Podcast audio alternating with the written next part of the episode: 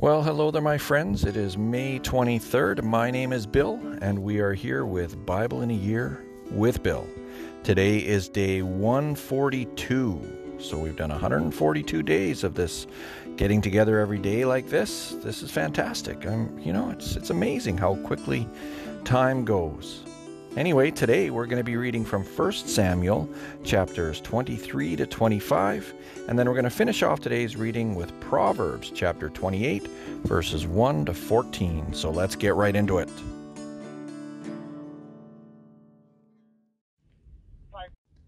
The book of 1 Samuel chapter 23. It was reported to David that the Philistines were raiding Keilah and looting the grain. David went in prayer to God, Should I go after these Philistines and teach them a lesson? God said, Go, attack the Philistines and save Keilah. But David's men said, We live in fear of our lives right here in Judah. How can you think of going to Keilah in the thick of the Philistines? So David went back to God in prayer. God said, Get going, head for Keilah. I'm placing the Philistines in your hands. David and his men went to Keilah and fought the Philistines. He scattered their cattle, beat them decisively, and saved the people of Keilah. After Abiathar took refuge with David, he joined David in the raid on Keilah, bringing the ephod with him. Saul learned that David had gone to Keilah and thought immediately, Good! God has handed him to me on a platter. He's in a walled city with locked gates, trapped. Saul mustered his troops for battle and set out for Keilah to lay siege to David and his men. But David got wind of Saul's strategy to destroy him and said to Abiathar the priest, Get the ephod. Then David prayed to God, God of Israel, I've just heard that Saul plans to come to Keilah and destroy the city because of me. Will the city fathers of Keilah turn me over to him? Will Saul come down and do what I've heard? O God, God of Israel, tell me. God replied, He's coming down. And will the head men of Keilah turn me and my men over to Saul?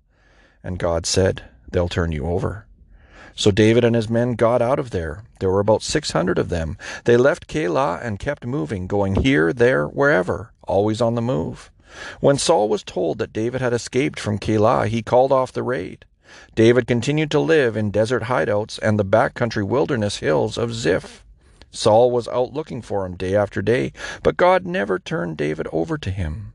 David kept out of the way in the wilderness of Ziph, secluded at Horesh, since it was plain that Saul was determined to hunt him down. Jonathan, Saul's son, visited David at Horesh and encouraged him in God. He said, Don't despair. My father Saul can't lay a hand on you. You will be Israel's king, and I'll be right at your side to help. And my father knows it. Then the two of them made a covenant before God.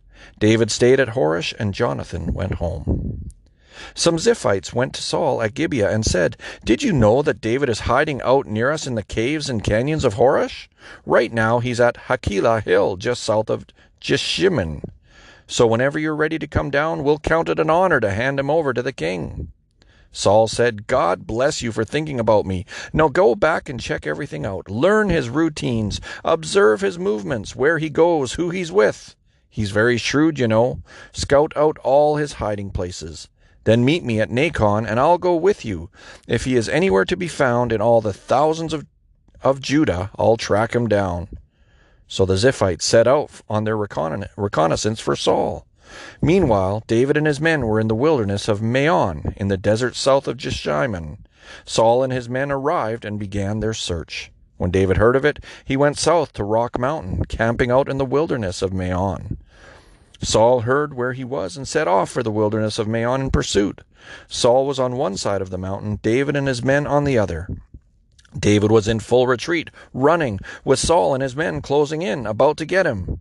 Just then a messenger came to Saul and said, Hurry, come back. The Philistines have just attacked the country. So Saul called off his pursuit of David and went back to deal with the Philistines. That how that that's how that place got the name Narrow Escape. David left there and camped out in the caves and canyons of En Gedi. 1 Samuel chapter 24. When Saul came back after dealing with the Philistines, he was told, David is now in the wilderness of En Gedi. Saul took three companies, the best he could find in all Israel, and set out in search of David and his men in the region of Wild Goat Rocks. He came to some sheep pens along the road. There was a cave there, and Saul went in to relieve himself. David and his men were huddled far back in the same cave. David's men whispered to him, Can you believe it? This is the day God was talking about when he said, I'll put your enemy in your hands. You can do whatever you want with him. Quiet as a cat, David crept up and cut off a piece of Saul's royal robe. Immediately he felt guilty. He said to his men, God forbid that I should have done this to my master, God's anointed, that I should so much as raise a finger against him. He's God's anointed. David held his men in check with these words and wouldn't let them pounce on Saul. Saul got up, left the cave, and went on down the road. Then David stood at the mouth of the cave and called to Saul, My master, my king! Saul looked back. David fell to his knees and bowed in reverence. He called out, Why do you listen to those who say David is out to get you? This very day, with your very own eyes, you have seen that just now in the cave God put you in my hands.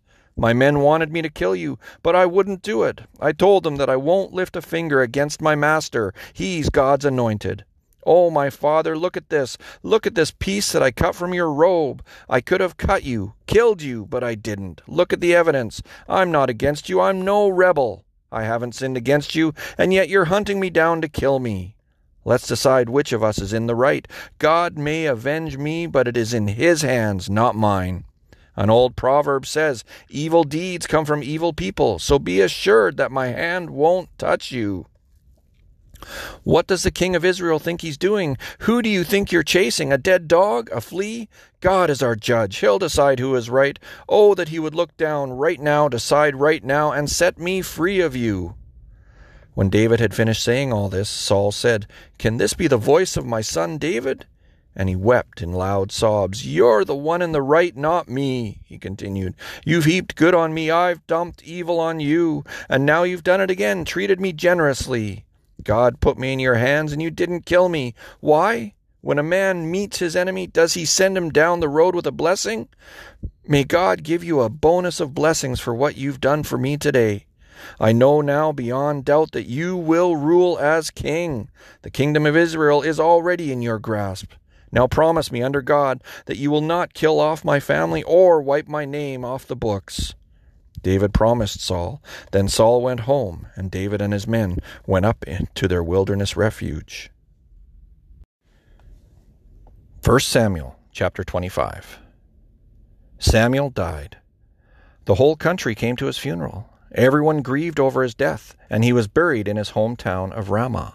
Meanwhile, David moved again, this time to the wilderness of Maon. There was a certain man in Maon who carried on his business in the region of Carmel. He was very prosperous, three thousand sheep and a thousand goats, and it was sheep shearing time in Carmel. The man's name was Nabal, which means fool, a Calebite, and his wife's name was Abigail. The woman was intelligent and good looking, the man brutish and mean. David, out in the back country, heard that Nabal was shearing his sheep, and sent ten of his young men off with these instructions Go to Carmel and approach Nabal. Greet him in my name. Peace, life and peace to you. Peace to your household, peace to everyone here. I heard that it's sheep shearing time. Here's the point. When your shepherds were camped near us, we didn't take advantage of them. They didn't lose a thing all the time they were with us in Carmel. Ask your young men, they'll tell you. What I'm asking is that you be generous with my men, share the feast, give whatever your heart tells you to your servants and to me, David, your son. David's young men went and delivered his message word for word to Nabal. Nabal tore into them. Who is this David? Who is this son of Jesse? The country is full of runaway servants these days. Do you think I'm going to take good bread and wine and meat freshly butchered for my sheep shearers and give it to men I've never laid eyes on? Who knows where they've come from? David's men got out of there and went back and told David what he had said. David said, Strap on your swords. They all strapped on their swords. David and his men, and set out, four hundred of them. Two hundred stayed behind to guard the camp. Meanwhile, one of the young shepherds told Abigail, Nabal's wife, what had happened. David sent messengers from the back country to salute our master, but he tore into them with insults. Yet these men treated us very well. They took nothing from us and didn't take advantage of us all the time we were in the fields. They formed a wall around us, protecting us day and night all the time we were out tending the sheep. Do something quickly because big trouble is ahead for our master and all of us. Nobody can talk to him. He's impossible, a real brute. Abigail flew into action. She took two hundred loaves of bread, two skins of wine, five sheep dressed out and ready for cooking, a bushel of roasted grain, a hundred raisin cakes, and two hundred fig cakes, and she had it all loaded on some donkeys. Then she said to her young servants, Go ahead and pave the way for me. I'm right behind you. But she said nothing to her husband Nabal. As she was riding her donkey descending into a ravine, David and his men were descending from the other end, so they met there on the road. David had just said, That sure was a waste, guarding everything this man had out in the wild so that nothing he had was lost, and now he rewards me with insults. A real slap in the face. May God do his worst to me if Nabal and every cur in his misbegotten brood aren't dead meat by morning. As soon as Abigail saw David, she got off her donkey and fell on her knees at his feet, her face to the ground in homage, saying, My master, let me take the blame. Let me speak to you. Listen to what I have to say. Don't dwell on what that brute Nabal did. He acts out in the meaning of his name, Nabal, fool. Foolishness oozes from him. I wasn't there when the young men my master sent arrived. I didn't see them. And now, my master, as God lives and as you live, God has kept you from this avenging murder, and may your enemies, all who seek my master's harm, end up like Nabal. Now take this gift that I, your servant girl, have brought to my master, and give it to the young men who follow in the steps of my master. Forgive my presumption, but God is at work in my master, developing a rule solid and dependable. My master fights God's battles. As long as you live, no evil will stick to you. If anyone stands in your way, if anyone tries to get you out of the way, know this. Your God honored life is tightly bound in the bundle of God protected life. But the lives of your enemies will be hurled aside as a stone is thrown from a sling. When God completes all the goodness he has promised my master and sets you up as prince over Israel, my master will not have this dead weight in his heart, the guilt of an avenging murder. And when God has worked things for good for my master, remember me. And David said, Blessed be God, the God of Israel. He sent you to me, and blessed be your good sense. Bless you for keeping me from murder and taking charge of looking out for me. A close call. As God lives, the God of Israel, who kept me from hurting you, if you had not come as quickly as you did, stopping me in my tracks, by morning there would have been nothing left of Nabal but dead meat. Then David accepted the gift she had brought him, and said, Return home in peace. I've heard what you've said, and I'll do what you've asked. When Abigail got home, she found Nabal presiding over a huge banquet. He was in high spirits and very, very drunk. So she didn't tell him anything of what she'd done until morning. But in the morning, after Nabal had sobered up, she told him the whole story. Right then and there, he had a heart attack and fell into a coma. About ten days later, God finished him off and he died. When David heard that Nabal was dead, he said, Blessed be God who has stood up for me against Nabal's insults, kept me from an evil act, and let Nabal's evil boomeranging back on him. Then David sent for Abigail and tell her that he wanted her for his wife. David's servants went to Abigail at Carmel with the message, David sent us to bring you to marry him. She got up and then bowed down, face to the ground, saying, I'm your servant, ready to do anything you want. I'll even wash the feet of my master's servants. Abigail didn't linger. She got on her donkey and, with, their, with her five maids in attendance, went with the messengers to David and became his wife. David also married Ahinoam of Jezreel. Both women were his wives. Saul had married off David's wife Michal to Palti or Paltiel, the son of Laish, who was from Galim.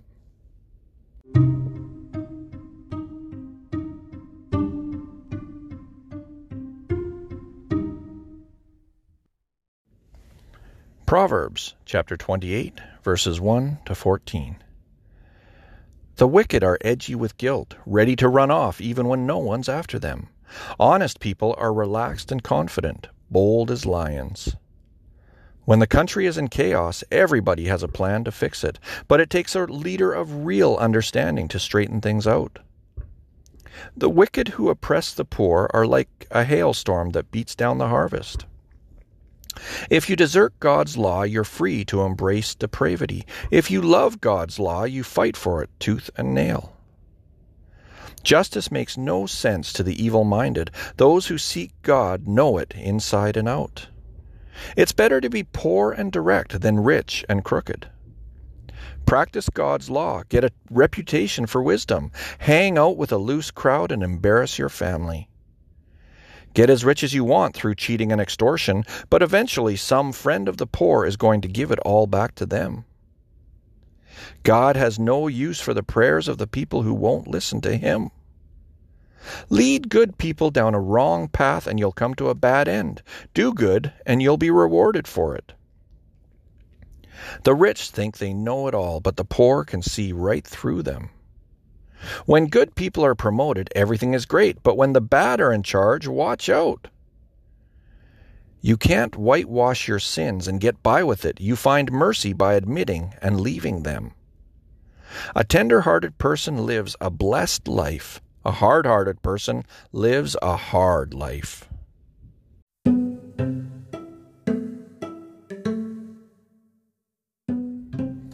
So, David felt bad for cutting a corner off of Saul's robe, the man who was hell bent on seeing the death of David. Saul was on a blood hunt for David. He would do anything to see the death of him. But the Lord stepped in. He delivered Saul into David's hands. It would have been like taking candy from a baby. Let's face it, the Bible says that Saul went into the cave to relieve himself. We all know what that means. He went to have a poop. And when are we most vulnerable? When we are pooping. This is quite a picture. King Saul squatting in a cave, indisposed, shall we say, and David sneaks up on him and cuts a corner off of his robe. Clearly, this was a huge opportunity for David to put an end to Saul's endless pursuit of him. God had wrapped up Saul like a Christmas present, and even put a bow on it by having Saul in such a vulnerable position. David could have stood over Saul, looked into his eyes, and ended it right there. He would have been justified in this. But no, he cut a piece of his robe and immediately felt guilty about it. Now, that, my friends, is an honorable man. He regretted even lifting a finger against God's anointed. It can be so hard to not give in to thoughts of vengeance and revenge when somebody does us wrong. Sure, Saul felt guilt and remorse knowing that David spared his life, but it sure didn't last very long. In no time, Saul was out to get him again. Romans chapter 12 verse 14 commands us to bless those who persecute you, bless and don't curse them. That is a tall order. Sometimes it seems like it would feel so good to bury your enemies under a truckload of manure. But honestly, all that will do is escalate the feud. And where will that get you? Bible in a Year with Bill is a daily journey into the message paraphrase of the Bible. Join me each day as we delve into the Word in a contemporary, easy to understand language. I'll be here tomorrow. I hope to see you then. Take care now.